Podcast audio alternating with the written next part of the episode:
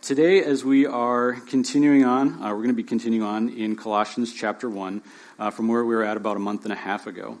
And at that time, we were in the first part of the chapter, and we looked at that epic calling that we have uh, to walk in a manner worthy of the Lord, living lives fully pleasing to Him, and which is made possible by only by the epic redemption that we have in Christ. And this next portion in the, the text kind of builds off of that wonderful message of redemption in showcasing how our Savior is supreme.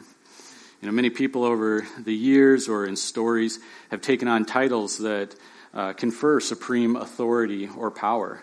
In March of 1918, during World War I, the French Marshal Ferdinand Foch was appointed the Supreme Allied Commander. This gave him the command or the control over all of the Allied forces. And during World War II, each theater of the war had a Supreme Allied Commander. Famous General Dwight Eisenhower was first over the Mediterranean theater as the Allied commander, and then the European theater. Uh, Douglas MacArthur was the Supreme Allied Commander over the Southwest Pacific theater. And if you're into Star Wars lore, right, you have galactic leaders, Supreme Chancellor Palpatine and Supreme Leader Snoke, right, leading the galaxy towards the dark side. Well, all of these supreme leaders had power, authority, and rule over the realms in which they held this supreme role. Ultimately, though, their titles, their power, and their authority was lost or transferred to someone else or it was found to be limited in scope or temporary in its assignment. And in the text that we're covering today, we'll see the epic supremacy of Christ. And this passage gives us 10 aspects to his supremacy, showing it to be complete, total, and to which no one can compare. So please turn your Bibles to Colossians chapter 1, verses 15 through 20. And as you do, let's come before the Lord in prayer. Father God, we glorify you this morning. We worship and give you all praise and all honor, Lord. You are great, Lord. You are awesome. And we are so thankful to uh, be gathered here together this morning. I thank you for your word that you've given to us, that uh, speaks to our hearts, that lightens our path, that uh, teaches us uh, more about who you are, Lord. I pray that through your word this morning that you would edify our hearts, uh, build up and encourage your people, Lord. I pray that it would be your Holy Spirit, ultimately, Lord, that leads us and teaches us and points us to Jesus, God. We ask all these things in the precious name of Jesus. Amen. Let's read Colossians chapter 1, verses 15 through 20. It says in verse 15, He is the image of the invisible God the firstborn of all creation. For by him all things were created, in heaven and on earth, visible and invisible, whether thrones or dominions or rulers or authorities. All things were created through him and for him. And he is before all things, and in him all things hold together. He is the head of the body, the church. He is the beginning, the firstborn from the dead that in him everything might be he might be preeminent. For in him all the fullness of God was pleased to dwell, and through him to reconcile to himself all things, whether on earth or in heaven, making peace by the blood of his cross. This is the word of the Lord. Supremacy is defined as the, the state or the condition of being superior to all others in authority, power, or status. We know that Jesus had authority, power, and status, right?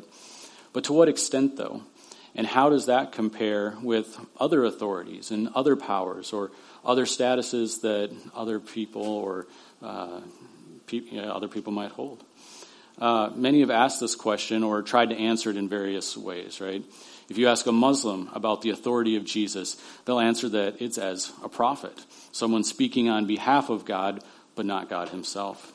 If you ask a humanist about the power of Jesus, they'll say he was just a man who fulfilled his moral obligations and service to society, but deny him any saving power. See, in order for Jesus to be supreme, a comparison is necessary. To be superior to others, to all others, you must compare that thing or that person to others and then find them to be superior. You take our cell phones, for example. Most of us are running either Android or iOS. And we know for a fact that Android is the supreme operating system, right? In every way. After comparison, it's better. That might be news to some of you, maybe even heretical. I'll pray for you.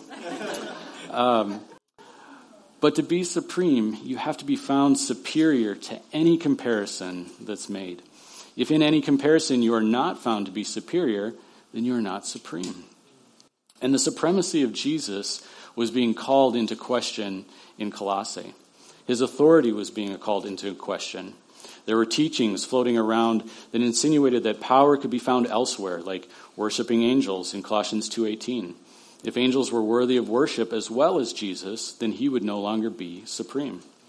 His power was being called into question as well. At the end of Colossians chapter 2, we see the power of Jesus' death and resurrection being called into question, that it wasn't enough. The believers also needed to do works. They needed to adhere to regulations, abstain from good things that God created in order to supplement the power of the gospel. And his status was being called into question. Jesus' status is that he is God. Uh, but there were comparisons being made to other spirits. There were analysis being provided through philosophical takes on him, which is why Paul gives that resounding declaration of the deity of Jesus in Colossians 2 9, for in him the whole fullness of deity dwells bodily. The supremacy of Jesus is still being called into question today, over 2,000 years later, isn't it? Comparisons are being made to Jesus all the time. You know, Gandhi, who was considered one of the wisest men of the 20th century, compared Jesus, and even he got it wrong. Right? He said, I cannot ascribe exclusive divinity to Jesus. He's as divine as Krishna or Rama or Mohammed or Zoroaster. Man, did he get it wrong, right? And our world doesn't look favorably on exclusive claims. Most people will agree that Jesus was a good man, that he taught good principles. Um, they'll agree that you should love your neighbor. But when you declare that Jesus is Lord over all, the one to whom every knee will bow and the, is the only way to heaven, the only truth, that's offensive in our world, isn't it? And so Paul lays out here in this passage we've read this epic Christological breakdown of the supremacy of Jesus. He gives us 10 exclusive reasons why Jesus alone is supreme. And in these regards, none can compare. Let's go through all 10, and I hope that we marvel as we consider each of these reasons showing why Jesus is supreme. Reason number one Jesus is supreme because he is the very image of God. It says he is the image of the invisible God. God is invisible, it's one of his attributes. His total essence, all of his spiritual being will never be able to be seen by us. In John 1 18, it says, No one has ever seen God. He is invisible, right? And in 1 Timothy 6, 15 and 16, it describes him as He who is the blessed and only sovereign, the King of kings and Lord of lords, who alone has immortality, who dwells in unapproachable light, whom no one has ever seen or can see. We cannot see him. He's, he is spirit. He dwells in unapproachable light. We know he exists, though, because we see the visible evidence of creation, which points to an invisible maker. But seeing the creation isn't the same as seeing the maker of it, is it? And yet, Paul says here that Jesus is the very image of God. That's an utterly profound statement. Wow. We can learn, you know, what God is like through his creation, of course, you know, beauty that reflects him, wisdom in his designs. We can wonder at the majesty of a maker who created majestic mountain scenery. But in Jesus, we have the very image of God. We have the visible image of an invisible God. When we see Jesus, we see the Father.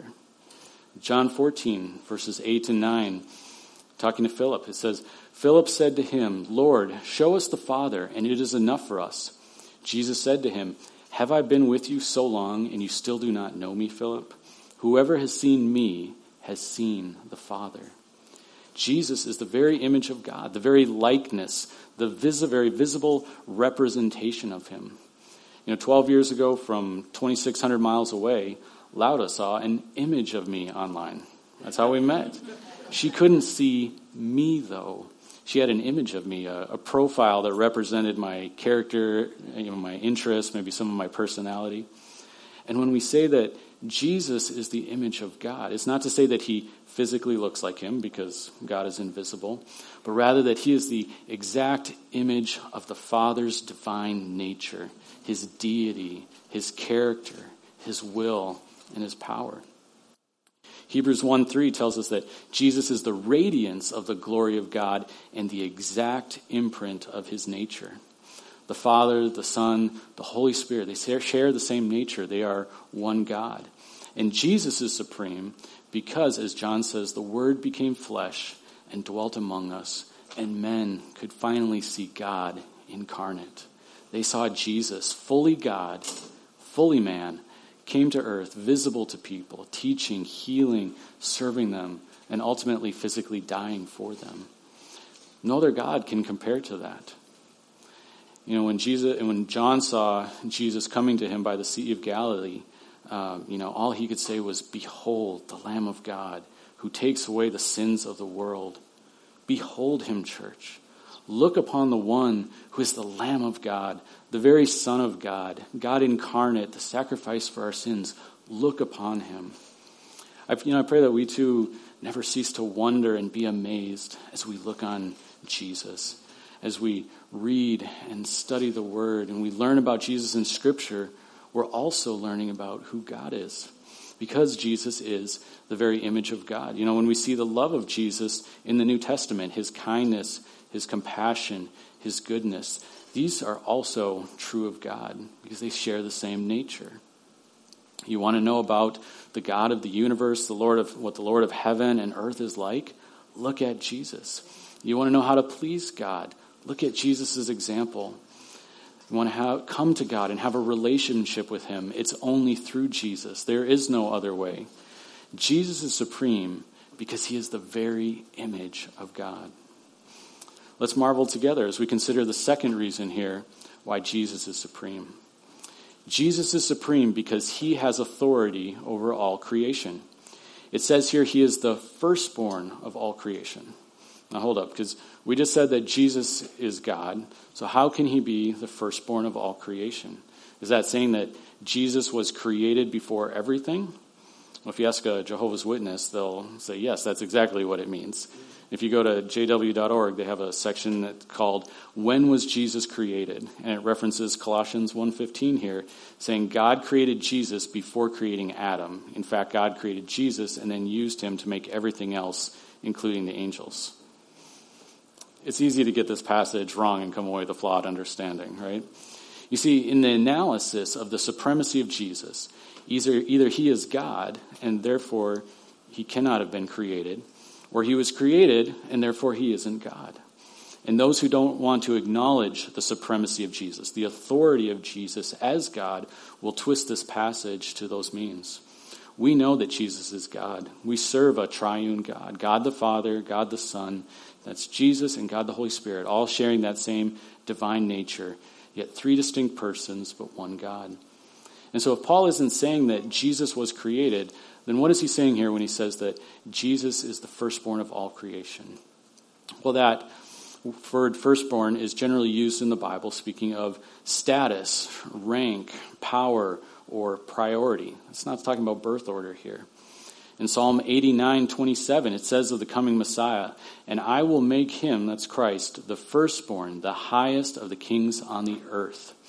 So the term firstborn is a declaration of the authority of Christ. In fact, six times in the New Testament, Jesus is described as the firstborn. And as the firstborn over all creation, Jesus ranks higher than all of creation. He is supreme over all creation. He has authority over all creation. Paul is saying that Jesus is sovereign over all creation. He existed before anything that exists, and he is greater than anything exists. After Jesus rose from the dead and he ascended when he was about to ascend into heaven, you remember what he said in Matthew 28 18. All authority in heaven and on earth has been given to me. How much authority? All authority. And who can compare to him in terms of authority? There is no one else. Jesus is supreme because he has authority over everything that exists, over everything that was created. Do you recognize that authority over your life? Or how about over the world that we live in?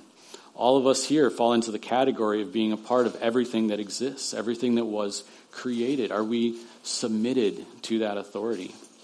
Maybe more poignant, are we submitted in every single area of our lives, our thoughts, our hearts to that authority?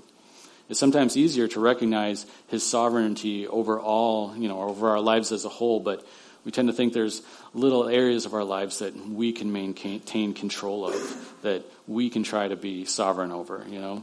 Maybe we aren't submitting control of our finances to Him. Maybe there's a, a sin that we hang on to or a pattern of thoughts or actions or words that we haven't determined to throw at His feet in repentance and say, Jesus, you are Lord over all. And forgive me for failing to submit this area of my life to you. Remind me of your sovereignty so that I might trust it to you. Conform this area of my heart to be aligned with yours because ultimately whether we submit now or on the day when my life and all of our lives are open books before Him, uh, He is supreme. He has all authority, all power over every aspect of my life. Jesus truly is supreme because He has authority over all creation. Let's marvel together as we consider the third reason why Jesus is supreme. Jesus is supreme because he is the maker of all creation. It says, For by him all things were created in heaven and on earth, visible and invisible, whether thrones or dominions or rulers or authorities. By him, that's Jesus, all things were created. Jesus doesn't just have authority over creation, he is also the maker of it. It says, By him all things were created. What's on the list of all things? All things. What's not on the list of all things? Nothing. And just to be sure that we understand Paul what all things are, Paul gives us a list here. He says all things include all things in heaven, things on earth, things that are visible, things that are invisible. Things in heaven, that's angels in the heavenly dwelling of God, right? Things on earth, every plant, animal, person, mountain, grain of sand, right? Things that are visible, those are things that we can see in the visible realm, in the, phys- uh, the physical realm. This world, the planets, the visible universe which we inhabit, and things invisible too, things we cannot see, our souls, gravity, the spiritual realm, spiritual beings, and all manner of them as we see here, whether thrones or dominions or rulers or authorities. Jesus created all these things. They are His. There's nothing that exists that wasn't made by Him. And He is sovereign. He is the Lord over them all. John 1 3 declares that all things were made through him, and without him, nothing, or without him was not anything made that was made. So all things were made by him, all things were made through him. Nothing, nobody, no how exists apart from him. Do you find comfort in this? Uh, we exist in a world where every single thing, every single being was created by Jesus, and he has complete and utter authority over each and every one of them Does that just make you kind of sit in awe a little bit? You know, when you pause and consider that our Lord and Savior is so great, so powerful, that the whole universe, which we find to be massive and vast, is just one thing on a list of all things that was created through Him. Jesus is supreme, church, because He is the maker of all things, all creation. None can compare to Him in this. Let's marvel together as we consider the fourth reason why Jesus is supreme. Jesus is supreme because he is the primary benefactor of creation. It says, All things were created through him and for him. Jesus created all things, and all things were created for him. He is the primary benefactor of his creation. Creation exists for his good pleasure, for his glory, to the praise and honor of him. Every nuance of this universe, every item and person on the list of all things, they exist for him. And because and they are his because he made each and every one of them. When we view our world, you know, our, our default is to put ourselves at the center, right? We think about how things impact us. But we've got to flip that script around because it's not about us. It's all about him. He created us for his good pleasure, not because he needed us, but because all of creation is for him, created by him, and ultimately brings him glory. In Romans 11:36, it says, "For from for from him and through him and to him are all things; to him be the glory forever. Amen." And here we have all things again, right? All things are from him, through him, and to him, and to him be the glory forever. You know, if anything existed by the creation of any other, then Jesus wouldn't be the creator of all things. And then he wouldn't be supreme or sovereign, right? He wouldn't be a God. So do a comparison. Buddha hasn't created any plants or animals. Muhammad didn't produce a universe. Ra, the sun god from Egypt, didn't create the sun. But Jesus did. All things were created through him and for him. Every star, every molecule, every person, every insect, all of the heavens and the earth and the spiritual realms created through him and for him. And Genesis tells us, right, that what he created was good. And I love in, in how in the Psalms we see all creation praising their Maker. The mountains, the heavens, the animals praising their Maker in joyful praise. They're doing what they were created to do, right? Having been created through Him and for Him. And it's okay to just stop and ponder and marvel at this. You know, our, our lives, the world around us, all things exist for Him. He is our Maker, our Creator, and He's also the one who delights in his creation. Doesn't that just cause your hearts to draw into worship and amazement for Jesus here? Jesus is supreme because all things were created through him and for him. Let's go on to the, the fifth reason why Jesus is supreme. Jesus is supreme because he is eternally before all creation. It says here, and he is before all things. Jesus is eternal. He's always existed. At no point in the entire scope of eternity, past, present, or future, will Jesus not exist. This is an attribute of God. It's certainly not a communicable one that we share. We were created, we have a beginning. There are massive amounts of eternity in which we did not exist. But the same cannot be said about Jesus. In John 1 1 and 2, a very familiar passage, it says, In the beginning was the Word, and the Word was with God, and the Word was God. He was in the beginning with God. The beginning is when all things, all creation was formed, when time itself, the universe, was made by God. And Jesus was there in the beginning. He existed before the beginning, and he always has. If he had a beginning, he wouldn't be eternal, right? He wouldn't be God. He wouldn't be supreme because he would have required a greater being to exist before him to bring him into existence.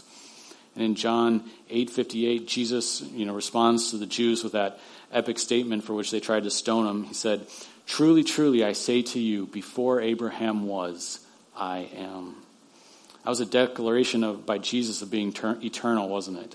Just like God the Father is eternal, the I am, the one who always was and will be. I don't know about you, but knowing that Jesus is eternal, uh, it brings me great comfort. You know, comfort knowing that in every moment, Jesus is there. He's always been there. He always will be there, church. Each and every moment in time, He is there. And when we live in light of that, it brings an eternal perspective, doesn't it? A knowledge that in every moment from eternity past to eternity future, every moment of our lives, He is there. In this moment, and the next moment, and for all eternity to come. There is no one else that can compare in this. No other gods exist without beginning or end. You know, prophets were born, false idols were carved, formed from created substances, but Jesus is supreme because only he is before all things. None can compare to him. Let's marvel as we consider the sixth reason why Jesus is supreme. Jesus is supreme because he upholds all things. It says, and in him all things hold together. What things does Jesus hold together? Again, we have all things. He upholds all things. He sustains all things. He is the one keeping this universe held together. Think about that for a second. You know, here we are on this large rock spinning a thousand miles an hour in the middle of space, orbiting a massive ball of fiery gas. And the only thing keeping us from flying into it is gravity. Who made gravity? Who keeps gravity into effect?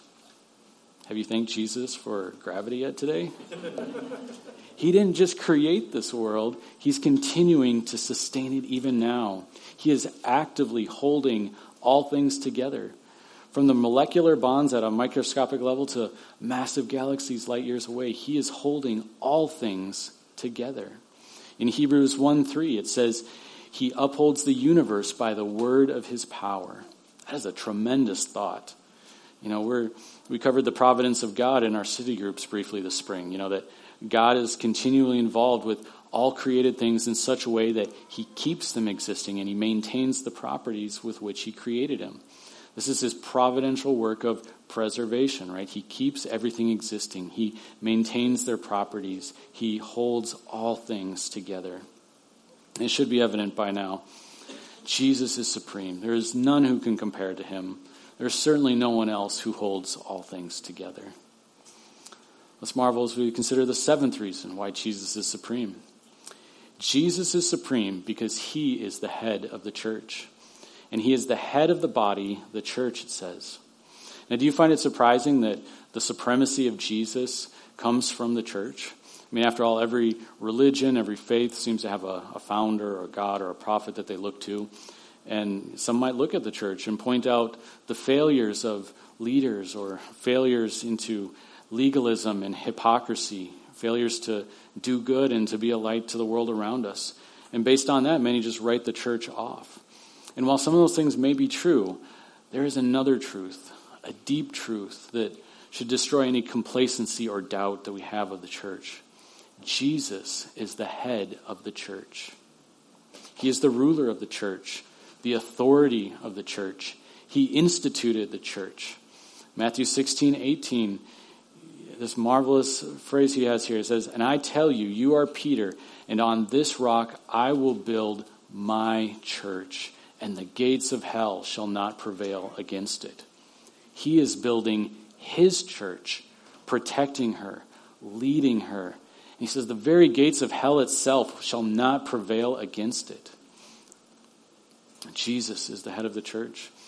Ephesians 1 22 and 23 says, And he put all things under his feet and gave him as head over all things to the church, which is his body, the fullness of him who fills all in all. He is the head of the body, it belongs to him, and he loves the church dearly. He gave himself up for the church in his death on the cross, the greatest sacrifice and display of love that the world has ever seen. You see, Jesus, as we saw in verses 15 through 17, is supreme over creation, all of creation.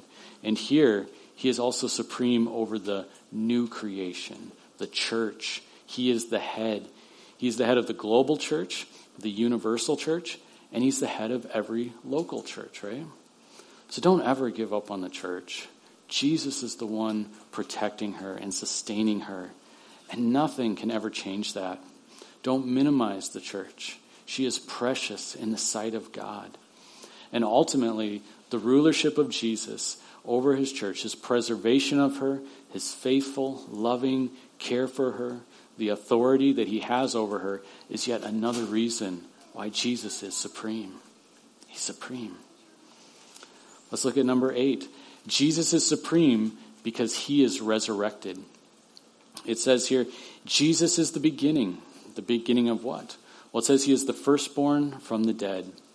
Jesus is the beginning, the predecessor of a people who are no longer dead in sin and trespass, no longer lost without hope. Because Jesus, having died on the cross, paying for our sins, he didn't stay dead, did he? No, praise God. He came out of that grave. He was resurrected. Death could not hold him. And he is the firstborn of the dead, the first to rise from the dead. And because he rose in glorious triumph over the grave, we have an awesome hope that lies before us. That first resurrection of Jesus secured our resurrection in the glory to come. That one day, with glorious new bodies that will never get sick, that will never die, we will join him, seeing our Savior face to face. I was thinking about this and thinking what Jesus told Martha when her, her brother Lazarus died, right? Those wonderful words filled with hope and gospel truth in John 11, 25 to 27. You'll see it on screen. Jesus said to her, I am the resurrection and the life. Whoever believes in me, though he die, yet shall he live. And everyone who lives and believes in me shall never die. Do you believe this? She said to him, Yes, Lord, I believe that you are the Christ, the Son of God, who is coming into the world. Jesus is the beginning of a people that, by virtue of their faith in him, even though their earthly bodies will die, and decay, they will live because their faith is in the one, the only one, who is the resurrection and the life. And Jesus' profound statement to Martha here is followed by a question Do you believe this? Do you believe this, church? Do you find hope in this? Do you trust fully and completely in the one who swallowed up death in victory by being the firstborn from the dead? This should fill us with supreme comfort. Comfort in the face of loss of loved ones, an eternal perspective because of the hope that we have that awaits us, a resurrection to eternal life that is made possible. It's secured by the resurrection of our Savior. And because of his resurrection, it says, he is preeminent. By definition, there, he is surpassing all others. He is the greatest, the noblest, the finest, the chief in everything. In everything, brothers and sisters. He is supreme and he is preeminent because there is no one like him. No one else rose from the dead, paying the penalty for our sins. No one else could triumph over death, and certainly no one else loved us to die on our behalf. He is supreme. Let's marvel together at this ninth reason why Jesus is supreme. Jesus is supreme because he is both God and man. It says, For in him all the fullness of God was pleased to dwell.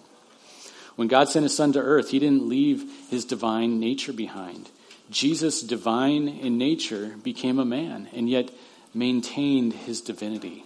How can this be? It's, it's amazing to think about in our in our city groups as well. You know, several months back we covered the topic of the Trinity. Right? There's one God consisting of three persons. Each person is distinct. Each is fully God, fully having the divine nature. And Jesus coming in coming to earth and taking on a human form, it says, in him all the fullness of God was pleased to dwell. And that's a marvelous statement. Jesus never stopped being fully God, even while taking the form of a man. Jesus wasn't part man, part God. Jesus didn't stop being God so that he could briefly be a good man, as the world tends to think of him. He didn't switch back and forth between being God and being man while he was on earth.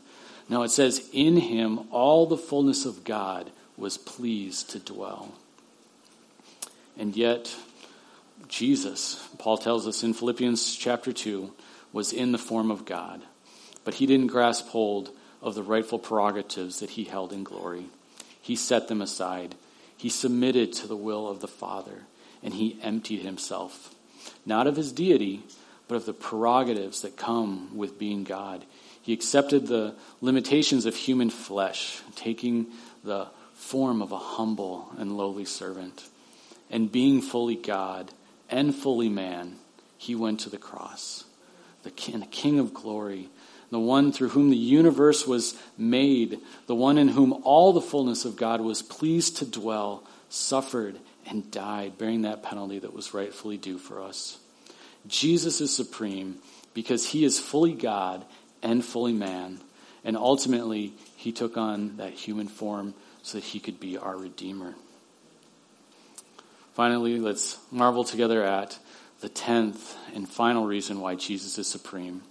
So we just alluded to, Jesus is supreme because he is our Redeemer. It says, and through him to reconcile to himself all things, whether on earth or in heaven, making peace by the blood of his cross. Through Jesus, God has reconciled all things to himself. We have all things again. What things? All things. And what reconciliation was needed? Well, on one hand, you have a holy, righteous God and on the other hand, sinful man, born in sin, slaves to sin, continually doing evil. And that relationship between God and man was obstructed, broken by sin, and estranged. Most of us have experienced broken relationships between ourselves and others. Maybe something that happened that disrupted the relationship or broke the communication. It severed that relationship. And in order to restore that relationship, reconciliation is needed. Our relationship with God needed that same restoration. We couldn't restore it, we couldn't come to God in our sin. So God reconciled us to himself. And not just us, it says he reconciled all things, whether on earth or in heaven. Looking back to verse 16, we saw that Jesus was the maker of all things, the reason for all things, and the one through whom all things were made and exist. And we know from Genesis that he made all things good. A perfect God created a complex, beautiful, and wonderful universe. But then the fall happened, and his creation was irreparably marred by sin. A perfect creation now corrupted by evil, damaged, and broken. And Christ's reconciliation of all things extends to this broken world. It also extends to all things in heaven, all things in the spiritual realm. What needs to be reconciled there? You fallen angels who rebelled against God and live in enemy, as enemies of God, right? Now we've got to be careful here because we don't want to think that reconciling all things to himself, whether on earth, heaven or on earth, means that all mankind and all angels, evil and good, will be saved. Right? That's not what the Bible teaches.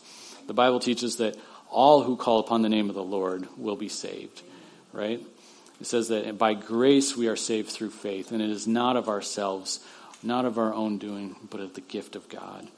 And so, what is the reconciliation of all things? Well, first we need to ask what is the purpose of reconciliation? It's that restoration, right? And we see in this last part what it says. It says, making peace by the blood of his cross. This is the complete reconciliation of all things, bringing restoration, bringing peace to all things that are at enmity with God by the blood of Jesus.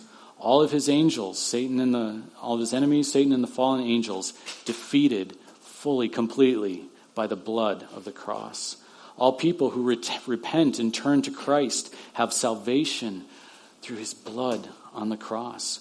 All unrepentant people and the enemies of God will be served the just judgment for their sin and wickedness. And this peace was the peace of glorious victory over sin, death, and hell, and the enemies of God. All things are now subject to Christ because the victory was won on the cross. The final judgment and sentencing of the enemies of God is yet to come, right? But the peace has been secured. All of creation, all things are subjected now to the one whom God has highly exalted and given the name above every name, that at the name of Jesus, every knee will bow and every tongue will confess that Jesus Christ is Lord, that he is the victor, that he has brought peace to a world broken by sin, inhabited by those in rebellion, and he has made peace. I hope you see the glorious triumph here, church. I hope you see that this is why Jesus is supreme.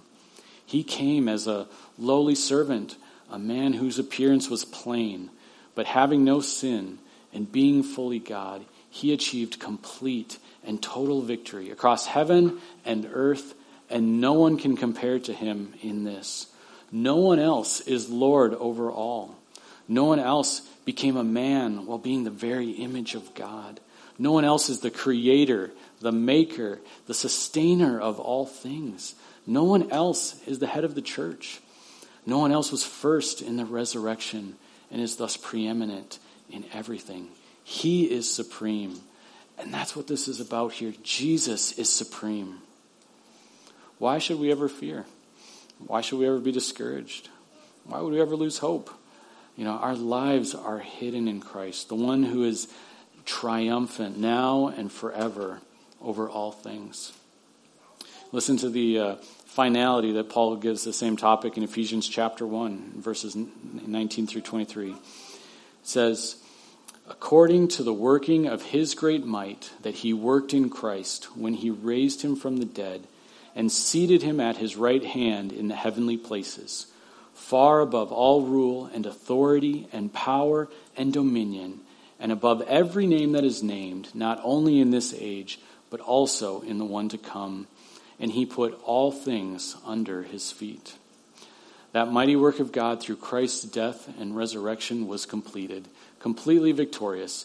And now it says he is seated at the right hand of the Father, far, far above all rule and authority and power and dominion.